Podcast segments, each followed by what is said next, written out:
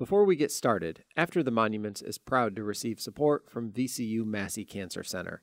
Massey Cancer Center wants you to imagine a future without cancer. All it takes is one a revolutionary idea, a promising clinical trial, or a new breakthrough. See how Massey is developing new approaches to prevent and treat cancer for every person in every community. Learn more about this future for everyone at masseycancercenter.org. Before we get started, After the Monuments is proud to thank Team Henry Enterprises for their support of our show. Team Henry Enterprises is a black owned contracting firm specializing in office, retail, medical, multifamily, and higher education construction of all scopes and sizes. In the wake of the George Floyd protest, Team Henry is the very firm contracted by the city of Richmond to take down the Confederate monuments in Richmond and by many other municipalities to remove other Confederate monuments around Virginia and throughout the Southeast. Learn more about Team Henry and how they can help your community rebuild, renovate, or design at teamhenryent.com. I'm Kelli Lemon. And I'm Michael Paul Williams. And welcome to the After the Monuments podcast, where we look at events and news about race in a historical context and see how, too often, history repeats itself. Hey, it's Kelli. If you recall, we left off last week with Dr. Wes Bellamy talking about how he was taunted by organizers of the Unite the Right rally and how tensions in the city really escalated around Thanksgiving of 2016.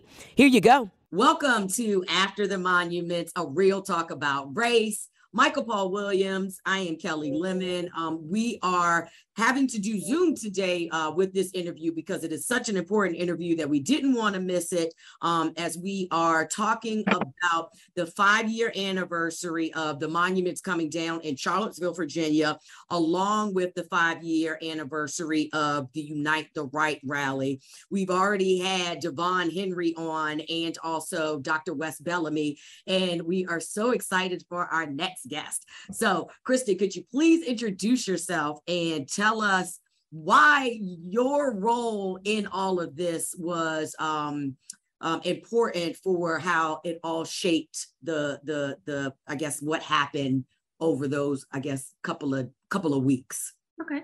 Um, my name is Kristin Szakos. Um, I am a former member of the Charlottesville City Council. I served from 2010 through 2017, and um, first started you know, when, when I moved to Charlottesville, was very disturbed by the monuments, the Confederate monuments. And um, over the course of, of time, that was 30 years ago, um, had talked to a lot of, especially Black residents in town, um, that they were really problematic and that, you know, people knew of people who had not moved to Charlottesville to teach because of that, um, because they were there. Um, and so I really felt once I got on council that this was something, you know, that the council should address. And um, so that was something that I started talking about, I guess, in 2012 publicly. How long were you on council? Eight years. Two Eight terms. Years. Okay, two terms. Got it. Michael Paul, you want to jump in and start? Yeah, yeah. Um, it, it says I'm seeing that you raised this issue at the Virginia Festival of the Book. well, yeah. Um, Ed Ayers, who's just an incredible historian, um, was the state kind of historian for the, the I guess, 150th anniversary of the Civil War. And that was the same year that Charlottesville was celebrating its 250th anniversary. And so the, you know, he, he came to speak at the book festival for the keynote speak, the luncheon, and, and I went because I was really interested in hearing what he had to say about the Civil War. But he talked a lot about the monuments and how they were erected not as Civil War memorials, but as something entirely different much later um, in the 1920s. They had nothing to do with kind of the, the, the, memorialization of the war itself, but were more about um, suppressing some of the gains of the, of the Reconstruction, making sure that um, Black people didn't vote, didn't feel enfranchised, didn't feel any power in their communities, um, kind of as a large monumental thing that would say, know your place, know who's got power here. Um, and I grew up in Mississippi. So well, I didn't grow up, but I, I spent most of my childhood in Mississippi. And so I knew what those things meant. Um, my parents were civil rights activists. I, I had kind of, uh, when I saw them, it was really clear what they were. And um, a lot of my Black friends in town were pretty clear eyed about what they were. But most of the white people that I knew were like, yeah, you know, that, that wasn't great, but that's way in the past. It's just a guy on a horse. It's not really a big deal. Um, they don't have power. Um, we just ignore them. And and so you know, it, was, it was very strange, kind of coming being in Charlottesville in that kind of intersectional space um, with those monuments. But so anyway, so, so at this thing, he was talking about these and um, and he he talked about you know that that they at the time they were built were purporting to reflect the values of their communities. You know, white supremacy was a value in in the white community in this in our town in the 1920s and so when the, he finished and i thought wow that was really interesting. I learned a lot. And there was time for questions and there were a few questions about things that he had said. You know i put my hand up and i learned pretty quickly that when you ask an, a question at a public event and you're the vice mayor it, it has a little more impact than if you're just a private citizen. And it never occurred to me i mean i still would have done it but it it hadn't occurred to me that that would that it would be a big deal if i asked the question. So I just said, you know, in light of the fact that we're celebrating our, I guess it was centennial um, and and this anniversary of the Civil War, um, do you think that it's it's maybe a, a, really good time for our communities to start talking about what these monuments reflect about the values of our community now? And if we don't believe in white supremacy, and if we don't believe um, in the the values that are tele- telegraphed by those statues, should we start talking about taking them down? And he gave kind of a non-committal answer, but said, you know, it's a good question. And, and I, I was satisfied, but there was this gasp in the room um, when I asked the question, like, oh, like we don't talk about that. And when I came out into the lobby at the end of the of the event, thinking it was over, um, this reporter from the the Daily Progress came running up to me and said, "Do you stand by what you said in there?" And I was, "Yeah." and it was splashed over the front page of the paper the next day that vice mayor you know advocates destruction of confederate monuments or something like that uh, what yeah, kind of blasphemy yeah. Yeah it was no no one could accuse you of being a come here from a yankee come here though. I mean you're from mississippi. I was quite insulted when people later called me a yankee because of it because yeah no. Wow. Um did you get like what once it hit the paper and you know again i was completely in awe at the fact that wes was telling me like all of these things were premeditated you know? Like i think the average person didn't know what was happening before it happened. Yeah. What kind of i mean did you get letters? Did you get calls? What what kind of you know what kind of reaction did you get? Well the the kind of I won't say most disturbing because I got really graphic death threats ultimately, but one of the most disconcerting reactions I got was from a former city councilor who I didn't know well. He was older than I am, and um, but he saw me on the downtown mall shortly after that, and he said, and and then there had been some pushback, and and people were you know kind of getting all wound up about it, and he said, you know, I brought that up just in conversation with somebody when I was on council, and boy, I learned my lesson.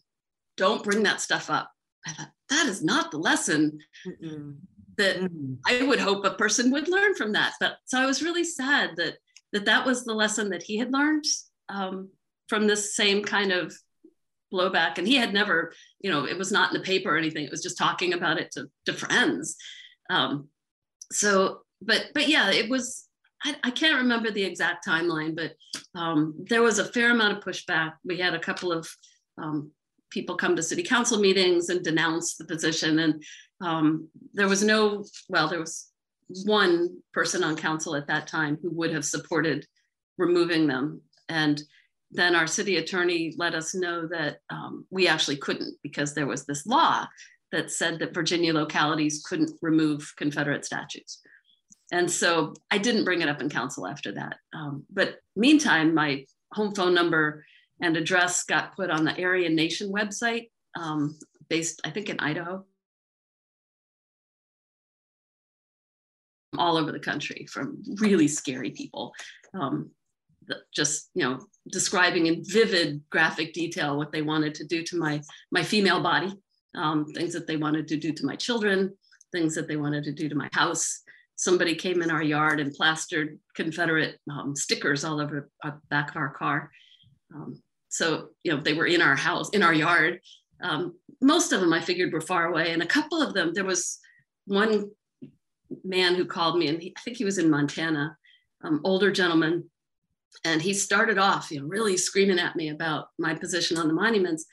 And so I, I said, you know, I, am not going to talk to you if you're yelling at me, but if if we could have a conversation, I'm happy to talk to you about this. And he kind of calmed himself down and he said, "All right, let's talk." Um, and I told him about my background and and kind of how I saw these monuments and why they had been put up. I told him that I have um, children who are mixed, who are black, and that you know, for my family, these were not neutral things, and that I felt it was my responsibility to speak up not only for my family but for my constituents who had talked to me about this um, and by the end of the conversation he said you know i still disagree with you because i think lee was a fine man but if i were in your position i would probably do the same thing mm. and so they weren't all bad but some of them were horrible mm. tell me you said your parents were in the civil rights movement mm-hmm. Can you can you expand on that? Did they sure they taught it know Medgar Evers or did they Yeah. Actually, this is this is my one my my my little name drop is that when I was I think six or maybe seven, Martin Luther King stayed at our house. Um, and read me that's my a, That's a big name drop. Like but we lived um, on the campus of Tougaloo College, which is an HBCU outside of Jackson. And at the time, it was we had it was sort of the central um, hub of the civil rights movement in Mississippi. And when we had out of town celebrities who would come to speak, um, they weren't able to stay in local hotels. And so our house was the guest house on campus. Wow. Wow. Wow. Wow. That's something that'll inform an attitude. It does. Yeah, I was little, you know, I was a kid. We moved out away from there when I was 10. Um, but it, you know, I, I mean, I saw my dad get beat up. I saw my mom get spit on, and they weren't super activists. They were professors, um, but they were engaged in um, in activism and marches and um, supported the movement. So you knew this background, though. I mean, you're from you're from Mississippi. I'm sure there's a Confederate monument or two. There. Oh yeah. And and you know you, you know i kind of considered it like the heart of darkness really uh, as far as racial terror. And so you had to know there would be resistance. This would be yeah. controversial right? When you brought it up in charlottesville or did you feel like charlottesville was a different kind of place? I knew from talking to friends over the years that that there was this underbelly of kind of self-congratulatory non-racist racism. Um, that that we had here, um, mm-hmm. where people would never acknowledge any racist thought. You know, might have several racist acquaintances and coworkers, um, you know, who they liked very much, might go to their funerals or their weddings, but there was a real acceptance of kind of a status quo and a real refusal to look at any possibility that there might be less than perfection here in racial dynamics. Uh, when my family moved here, we had been looking for a place that was a place where our racially mixed family could live comfortably. And when we visited Charlottesville, we we were, I mean, we were disturbed by the statues, but the people that we met said, "Oh yeah, no, it's great here." You, you know, but when we moved here, we realized that there were definitely two Charlottesvilles. That there was this gulf, um, and so racist as in like i'm going to throw a bottle at your house or burn a cross on your lawn i think that had sort of been here in the 60s um, but wasn't something that people did overtly in the in the 20 in the 2000s mm-hmm. but minimizing people's experience of racism telling them that they were imagining things um, kind of holding on to the way things always have been because that's the way they've always been um, even though they're not equal, that's just, they're fine. Um, those were things that were pretty much standard here. Yeah, as a as a very proud uh, graduate yeah, of University of Virginia. What was that thing on your shoulder? Uh, well, this, yeah, it's, it's, on both sides. Um, you, what you're saying, I saw um, in terms of when we would leave grounds Um, we always knew that our, you know, although we had to find our safe space yeah. on grounds, we also didn't know where we were safe at within the Charlottesville community. Mm-hmm. And then more so as a Black graduate of UVA, to be able, I don't feel like the Black community of Charlottesville knew that we were there for them or mm-hmm. that we may have the same struggles and same conversations because they looked at us as the, the U kids. You know, these are the privileged, they they have no idea what's going on in the world because they go to the university. Um, where we were like, no, this is we, we we came to this university because we knew that this was going to be um, a microcosm of, of the entire world what we were about to learn. Um, and we also knew that Jefferson wasn't the nicest person. Um, however, we, we knew that his village and his thought process we could learn from and be able to take it out there and, and know the sacrifices that our ancestors built the university on in order to have us go there and succeed. So, well, there's also a history in Charlottesville of you know, the, I'm sure you've heard about Vinegar Hill, and um, there were other incidents as well. But there was a thriving Black business district in town that during 1960s urban development was razed. It was just torn out, um, and so the economic picture in Charlottesville in the early aughts of, of the 21st century was very drawn along. You know, racial lines were very similar to economic lines that um, there was not a large Black middle class in town. There was not a large business owning class. There were, and, nor, um, you know, college professors. UVA has never been really good about um, having a lot of professors. And so I think for a lot of Black residents in Charlottesville, UVA was also something kind of unattainable, that that's a whole different world because our kids are never going to go there. Um, and that's, I, I think, a lot of people worked there in, in housekeeping and places and maybe not be treated very well and didn't have a whole lot of love for the UVA community in general. And I imagine you got kind of subsumed into that as well. Yeah. Yeah, it's my understanding that that inequality you're talking about, um, that chasm between um, relatively well-to-do folks in Charlottesville and and and and, uh, and other residents who um, had less was part of the impetus for you getting into politics. Yeah, that, that was working with Obama oh, for Barack Obama's campaign. Well, yeah, I, I did. I, I, helped coordinate the the local, well, the regional um, campaign for Obama. But one of the things that that I did in that process was knocking on about two thousand doors in town, um, and and we had this kind of script that we had developed, which was, um, you know, what do you think you know needs to happen? What needs you know if we're talking hope and change what are you hoping for? What what changes do you want to see?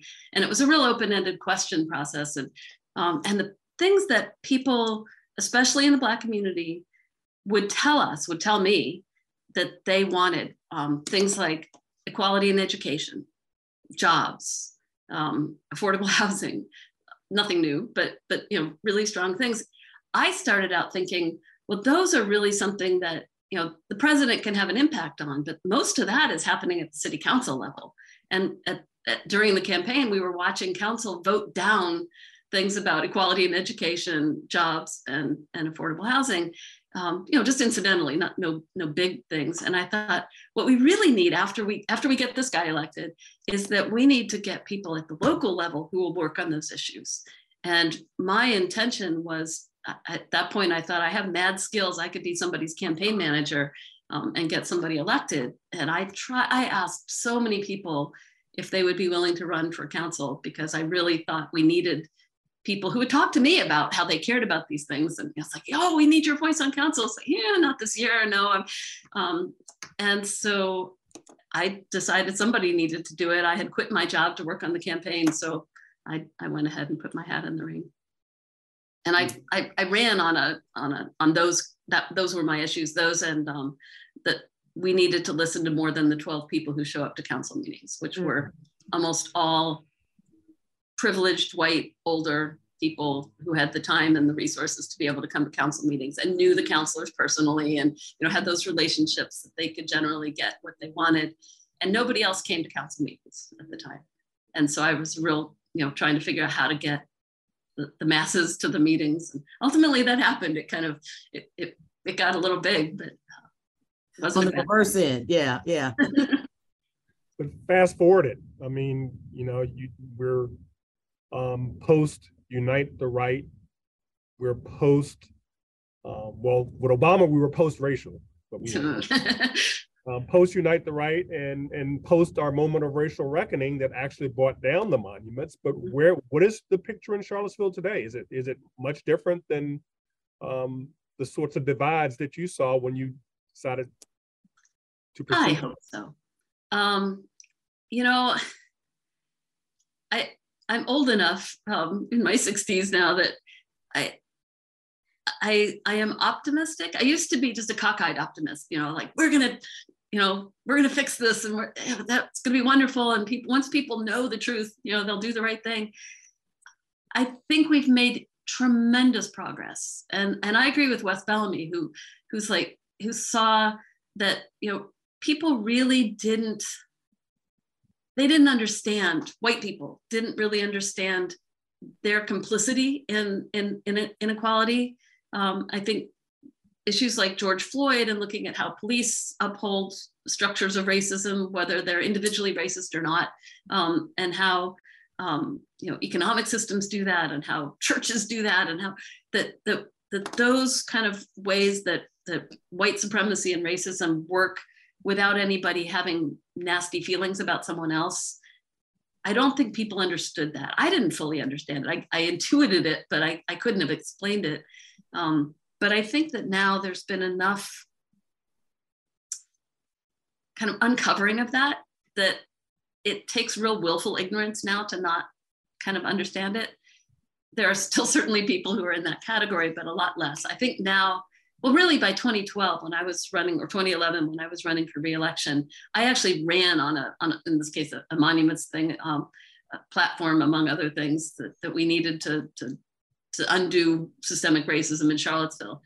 And I, I won by a landslide. And so I really felt by that point that people in Charlottesville wanted to do the right thing. I don't know that they always do. I think we have this next year, um, we're looking at a new comprehensive plan, which is kind of zoning and how we look at land use and it's it's all kind of in the weeds stuff but it's going to have a huge impact on whether we have affordable housing whether we have the ability to build um, you know small businesses in, in the community uh, and for years our community has been against these changes you know having more units on an acre having more density more apartments more townhouses less you know three bedroom house on a on a one acre lot kind of neighborhoods. And, and so if, if our city actually supports that, I will be a lot more confident. At this point, I'm still sort of holding my breath. what are you currently doing um, in Charlottesville? Um, I, I, don't I don't know if we talked about we, we talked about the past, but what are you currently doing? And it seems like you're still involved. I, I am I am less involved certainly. I I will say that 2017 was personally very traumatic. Um, I came into that year with this kind of steady drumbeat of death threats and and and you know vitriol. I would be walking down the street or in the grocery store, and people would attack me, and um, not physically, but but sometimes very close. Um, and you know, over the monument stands. Over the monuments, and and it's so sad because when I first brought it up, I was thinking, surely this town, you know, all these good people who don't who aren't racists um, will say, oh, of course, let's get rid of them. And it would be a no big deal, especially in 2016, I guess, when the when it was clear that we could legally do it. Um, the city of, of, Danville removed theirs, and a court order said that the, you know a court ruling said that they were allowed to because the laws preventing it hadn't been in effect for cities when ours were erected, and so we could do that. Um, and I really thought it would be you know, I would bring it up to my fellow councilors who were people of goodwill, and we would have a vote and we would get rid of them. And then we can work on all the other issues of racial justice that we needed to work on. And that one thing just hit such a, it, it lanced such a boil that um, it took a long time just to do that. And so coming, that, that whole two years was really fraught. Um, and then after the, the, the, the, the Nazi white supremacists I hate to call it a rally because a rally sounds fun, but um, the thing that happened on August 11th and 12th, the, people in the community, especially activists, were really angry at the way that council had not protected them or the city had not protected them. And I was part, I was the man, I was on city council. And um, so I got a lot of yelling at me for that too. So I was getting screamed at from both sides and I was just kind of, ah! I also had thyroid cancer that fall and it was just, you know, so I had surgery and wow. throat and I couldn't talk. And um, so that was no fun. And so at the end of the year, I really just walked away. Um, my husband and I left town for six months. We went wandering in our camper van with our little dog. And um, I really needed that just to, to step away and not be here. And for couple years after that, like city council meetings, I didn't watch. If if I had to testify about something, you know, particular, you know, group home or something that wanted to be in a neighborhood, I would, you know, kind of do my thing and then leave and um, look look at it like this. So I've I've really sort of stepped back. I still care a lot about the issues, and I've still stayed active as a, as a person, um, but but not politically. Um, so I'm, I'm a writer, I'm an editor, I do a lot of freelance writing and editing. Um, the pandemic has been weird. Um, I already worked at home, but suddenly my daughter moved back and my husband was home and there were people in my office. Um, so, you know, navigating that, everything has been for everyone just a very strange time. I, I like to sing. I do a lot of, did a lot of singing before the pandemic. And that's been very different since then. So the, the thing that I did that was my own personal therapy wasn't available for a long time. Um, but I, I feel like this is the first kind of anniversary acknowledgement of, of August of 2017 that I haven't felt like I needed to duck and cover. Like I haven't felt sort of PTSD symptoms about it where I, I'm like, okay, I can talk about it now. I, I it's far enough in the past. Um, it's it's not still making me cry. Mm. How do you feel? Um, how did you feel when the monuments were removed? Did you feel, how did you feel? Well, you know, also tell us about that that night, like where you were at when both situations happened. When you found the monuments were going to be removed, and also that night that we're not calling a rally. Where were you at? Friday you know, night. get the yeah. Friday night, I was at home. Um, I did not go to the church service. I knew it was going to be really crowded, and I felt like um, I had been targeted, like Wes had, by some of the individuals involved, and I just thought that my presence there would be a magnet and and not helpful, so I stayed away. Um, but I did hear. I started getting texts as soon as stuff started to go down on, on grounds, and actually that afternoon, oh, at uh, midday sometime. I had gotten a call from somebody in, in the activist community who had heard that this was going to happen. Um, and so I had called our city, our police chief and our city manager. Um, our city manager said he was going to call UVA president um, and let her know so they could coordinate some kind of response. And that clearly didn't happen. And she later said she never heard about it. So I, I know that the city manager did call her. So um, that makes me really mad just to have her say that. Um, but it was so I wasn't totally unprepared for the fact that it was going to happen. I thought it would be handled better um, at all. Uh, I know that our city police were standing on the edge of UVA grounds ready to be called in, but they're not allowed to go in unless they're called. But UVA never called them. And so they were there um, feeling really frustrated. Um, it, the whole thing was just was horrible. So anyway, so and then the next day I was at the church in the morning and marched downtown um, I, I actually was part of the, the, the counter rally in the, in another park in McGuffey Park. I sang, I led the singing there um, and spoke a little bit, but um, I had actually gone home to let my dog out um, when all hell broke loose. Wow. So I was watching it on CNN, realizing it was because my husband was home watching it, um, what was going on. And then the monuments, when that monuments, happened so we finally voted. You know, we, we had voted um, in before the, the rally, of course, about Robert E. Lee. Wes and I had brought it forward to the council as soon as the law changed, or as soon as the, the ruling came down that we could do it.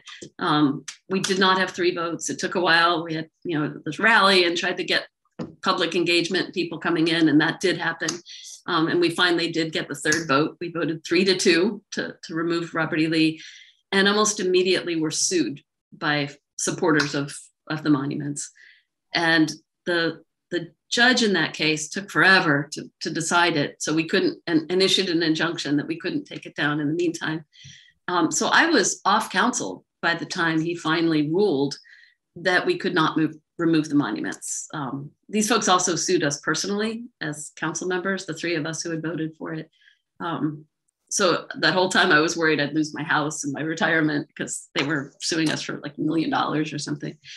Um, but so after that ruling that he said we couldn't move it, a group of us started talking about like what are we going to do? Like how would you remove that thing through civil disobedience? Like how would you pull it down? How would you you know and, and really starting to look at if we can't do it within the law how are we going to do it outside the law?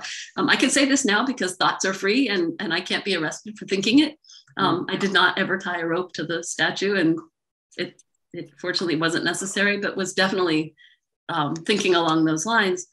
And that one of our our kind of meetings that we were talking about this you know we said well let's give one more shot to the state legislature. Let's see if we can get them to change the law. And so we started we organized a statewide campaign of people all over the commonwealth talking to their legislators. We went pounded the the doors in in the legislature and um, you know persuaded them to vote to change the law. It's been brought up every year for I think 20 years to do this.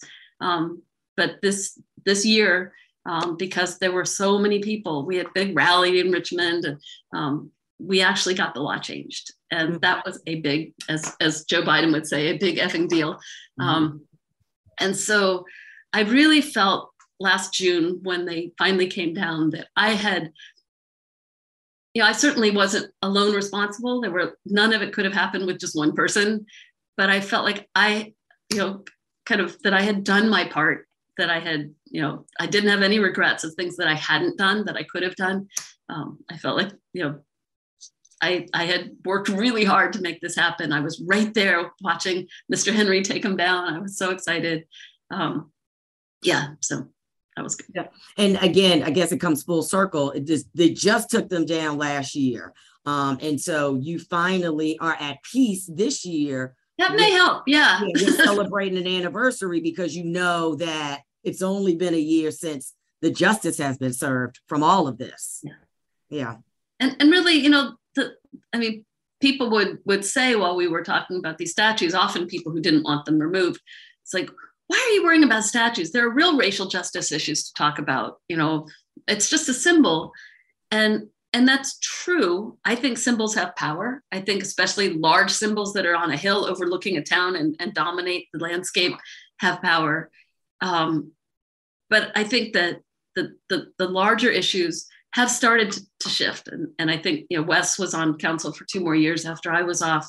Um, and and he and I did a lot while he was there, and and he continued to do a lot afterwards. Um, I think that the our community has a lot more people who are active and and knowledgeable and ready to jump in if things start to slide back. Um, and I think that that's good. I think to a certain extent things kind of had to get blown up in hmm. order to to shift because they were so entrenched. And I don't, you know, I'm I'm kind of a peace loving person. I don't like the blowing up part, but I don't I don't object to it. I think mm-hmm. it it's not I think it has to happen. I, I think that you know things have to get shaken up. They have to be, become really uncomfortable before people who are comfortable will move. Yeah. Michael Paul, you're on mute and I know you're about to talk again. Sorry. Um it seems like this not to be a downer, but we got the monuments down. So there's a victory there in that fight. But what those white supremacists and Nazis marched for, it's it, I mean, starting with Trump finding very fine people in that bunch. I mean, it just seems like, I mean, white supremacy and and and those groups, yeah. uh, Proud Boys, you know, stand by. Our governor like it's there's an ascendancy there. Our and governor supports, you know, not being allowed to talk about racism in schools and not to be able to teach the history of these monuments or how they happened or the the you know what happened to people during the you know after the Civil War and how white people in this Commonwealth worked very hard to suppress Black enfranchisement, um, that he doesn't want us to be able to teach that in our schools. So it, yeah, it continues. Yeah, it it um, you know, I worry that you know it's become acceptable. Um, you know, I mean, just the idea. I mean, you think of the history of Nazism and how many people in this country died yeah. fighting Hitler and Nazism. And, you know, and people can march in this century, you know, under the banner of Nazism. Um, you know, when you got, you mentioned earlier, um, when you proposed removing the monuments, it wasn't a son of the Confederate veterans who called you, you know, that you mentioned. It was an Aryan. Mm-hmm. Aryan. You know, it, it's, you know, it's such a seamless connection there. They were brought, these the Nazis, the Aryans, the Klan were brought to Charlottesville to support those monuments. But people try to detach them somehow from racist motive. Yeah. I, I, so well, I, I don't we also, I mean, I, I, when I was younger, I, I did a lot of, of research about the, the rise of Nazi Germany because I was really curious about kind of how that happened in a place with, you know, nominally good people. You know, how how, how does a country of regular people become that? Um, and and I was always a little distrustful of it. Could never happen here. Um, but one of the things that I I learned about that horrified me was how many Nazis there were in the U.S. in the 1930s and 40s Oh. And it, it's not something new here. It's been there forever. And you know, I think that there were times after after World War II, clearly it went out of vogue. Um, so they called themselves other things, yeah. like I don't know, John Birch or you know something else. But but I think that that that backlash from you know being a nation of white power whether that's you know white power or just white power um, leaving that for a lot of white people is really threatening. And they have been taught over the generations that the threat is from non-white people not from anything else. And so when they start feeling threatened that's who they lash out at. Yeah it's you, you can't underestimate the value of shame and I gather after World War II, however many Nazis were here, it, and you wouldn't dare say in a company that you were a Nazi. Yeah. And, or, you know, align with all sorts of other bigots. But now it seems like that shame, and I, I, will call out Trumpism, that yeah. shame has, has, has, has been removed. Yes. And that was, I mean, there's no mistake that the, the Unite the Right rally happened when it did you know, President Trump had been elected and it was suddenly okay to be a white supremacist. They felt like he was their president. They, I mean, one of the speeches that was, you know, started at the beginning of that rally was about, we're here, Mr. Trump. So they felt like they had impunity because of that. And he, he gave it to them after when he said the good people on both sides thing. Um, he certainly was not going to call them out because those were his people and I'm not, you know, I don't know if he's a white supremacist or not. I can only judge a, a, a tree by its fruit, but um, but they certainly felt like he was their guy. Oh, you gave us so much. I, you know, we are running out of time. We try to keep these, you know, um, at least a, a little shorter, but we could we could go on forever. What do you? What's your hope? What's your dream? I guess for how you how you move forward within the Charlottesville community and are there any things that have been put in place now that you've seen that you really are excited about um, as you see Charlottesville being kind of this um, um, maybe not not guinea pig but kind of blueprint for how you know small cities like Charlottesville you know can make a big impact on the, the rest of the nation yes well I am hoping you know, I think when I was talking before about you have to blow things up to get things to move, I think the last few years have been mostly about blowing things up. Um, and I don't mean that in a pejorative way. I just mean that that that work had to happen. Um, but I think that the next few years are really going to hopefully be about building things up. Um, and I, I am hoping, I, I know uh, there's one new member of city council who I had been trying to encourage to run for years and is now on council. So I'm, I'm delighted with that. And, and I think, you know, to, to take a strategic approach to say, you know, where are there still issues? What can we do about them? What are other cities doing about them? I, I worked a lot with the National League of Cities, um, which is a membership organization of city councilors and mayors. And um, we did a lot. We actually instituted a lot of things when, when we were on council um, that address things specifically. We have a, a, a Black Male Achievement Initiative of working with kids, of trying to figure out how, how to keep young Black men kind of on track to do well either you know in entrepreneurship or school or whatever they're doing. Um, and so i think that I, I am encouraged that we have a council that that can do that and that seems committed to doing that. I'm hoping that we'll continue to um, to elect people who are committed to that because that's it's not just going to happen if we stop paying attention. Um, I, I also think that charlottesville one of the things we told the legislators when when they were kind of thinking about changing the law about the monuments is that the nation is watching us.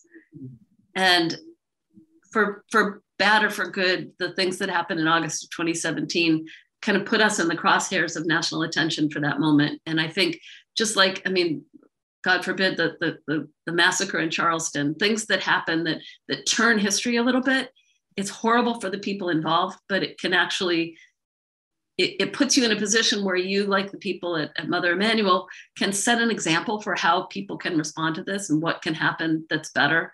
Um, we're in a, a, kind of teaching role, I hope, that we can actually use that for helping other communities, because we're certainly not the only one that has these issues. We just blew up at a particular time. Um, so I think I think we can be instructive to other places too.